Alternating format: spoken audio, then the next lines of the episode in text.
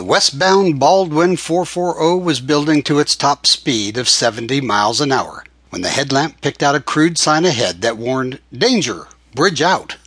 The engineer scowled. Cimarron, Kansas, lay barely a half mile behind them. Why hadn't someone thought to let him know about a bridge back there before he'd pulled out bound for Santa Fe? He quickly grabbed the brake handle and hauled it back as far as it would go. The spinning wheels clamped tight slipped a little until they found traction again, and then started throwing up sparks. For long seconds, steel clawed against steel with a banshee wail. The Southern California and New Mexico Express slewed on for another ten yards, then finally screeched to a halt. The engineer and his fireman both sagged. Up ahead, the bridge was just visible in the beam of the headlight. They'd averted disaster by a matter of yards. But when the engineer and the fireman looked a little closer, they saw that the bridge wasn't out at all. In which case, before they reached the obvious conclusion, four riders came out of the rock strewn gully that ran roughly parallel to the tracks, three of them with guns in hand, the fourth balancing a sledgehammer across his lap. The faces of the newcomers were hidden by flour sack hoods. Aw, shoot, muttered the engineer, and spat. Drawing rein alongside the cab, Bill thumbed back the hammer of his Colt and said, You, engineer, get on down here.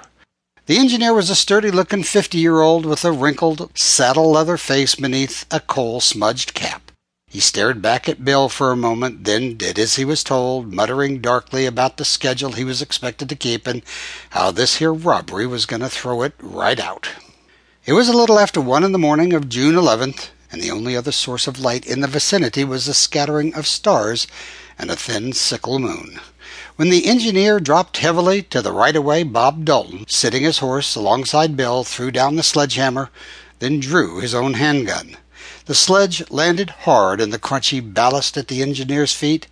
The engineer looked at it for a moment, then said, What the hell you want me to do with this?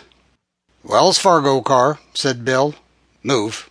The engineer picked up the sledge, trudged back along the train with the robbers, walking their horses along behind him.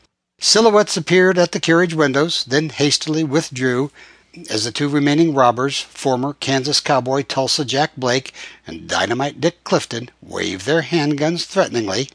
Painted the same dull red as dried blood, the Wells Fargo car was a long, sturdy carriage built out of hardwood and strap steel. It was largely featureless except for the small barred windows set high in the walls and a little stub of stovepipe projecting from its slanting roof.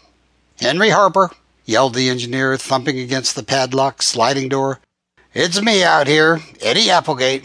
Don't you get no ideas about using that there shotgun of yourn, Henry, 'cause you'll more'n likely kill me with the first blast, and neither one of us wants that to happen. There came no immediate reply. Then a voice called out warily, What's happening out there, Eddie? The engineer threw a glance at the hooded men crowded behind him. Being robbed, he said wearily. Now you just set easy, Henry. No call for anyone to get hurt. Right, you boys? Right, said Bill. Now these fellows know you can't open up for 'em even if you're so minded. That's why I got to smash this here padlock and let 'em in, right? So you just set tight, Henry, and when I get the padlock off, you let 'em have what they want. We can all go away happy." Dalton gestured impatiently with his gun. "Get on with it." The engineer raised the sledgehammer above his head and brought it down with ringing force on the padlock.